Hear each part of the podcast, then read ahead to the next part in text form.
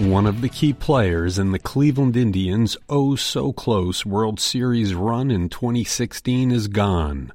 Donald Trump's Ohio re-election campaign officially starts today, and Cleveland.com launches a series today examining what happened during the past 10 years as the century's teen years come to an end.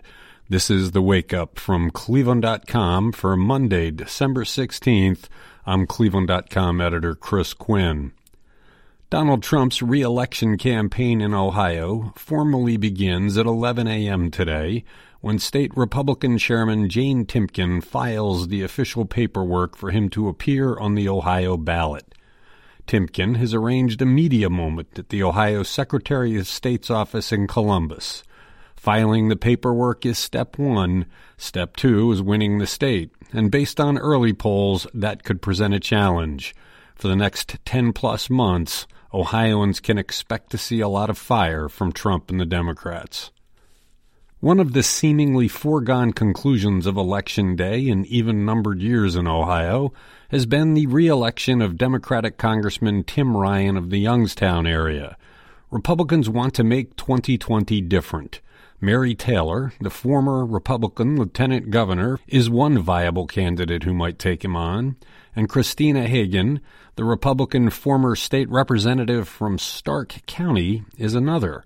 They have been speaking with state Republican officials about trying to convert Ryan's long blue district into red. Ryan's reputation has probably never been bigger after his failed run for the Democratic Party nomination for president. This could be a pitched battle. This century's teenage years come to a close December 31st, and Cleveland.com today launches a series looking at all that has happened in Northeast Ohio over the past 10 years. And no, it's not the end of the decade. That happens next year.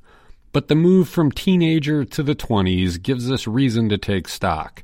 Special Projects Coordinator Laura Johnston kicks it off with an explainer about what we are doing and on Tuesday we start our look at the top stories of each year of the past 10. The series wraps up starting next week when we pick the top news, sports, and entertainment stories of the past 10 years. Each day we'll be looking for you to tell us what we missed and where you disagree. One of the key reasons for doing these pieces is to generate some good debate. The Ohio Supreme Court has been controlled by Republicans for a long while now but a couple of Democrats running in 2020 hope to change that. Democrats Jennifer Brunner and John P. O'Donnell will challenge Republican incumbents Judith French and Sharon Kennedy. Who controls the court will matter more than ever as the state will be defining congressional and legislative districts under new rules designed to limit gerrymandering. Because the process is completely new, it could very well end up in front of the state Supreme Court. Brunner is the former Ohio Secretary of State from Columbus who currently serves as a state appeals court judge, and O'Donnell is a Cuyahoga County Common Pleas Court judge who has run unsuccessfully for Supreme Court twice. The Democrats appear to be hoping a Democratic surge of voting against Donald Trump's reelection might carry them to victory in the Supreme Court races.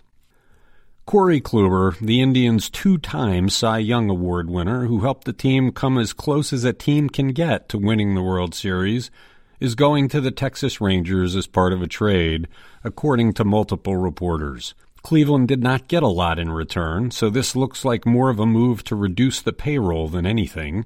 If the Indians had kept Kluber, they would have had to pay him $17.5 million next season with an $18 million club option the next year. In exchange for the trade, the Indians get a double A pitching prospect and major league outfielder Delino DeShields Jr. The next question for the Indians will they deal their star shortstop and fan favorite Francisco Lindor? We'll have to retire Kluber's number someday. He's one of the best to ever play here, and the fans will miss him especially if this is becoming a rebuilding year with a lot of losses. That's okay, though. We have the Buckeyes.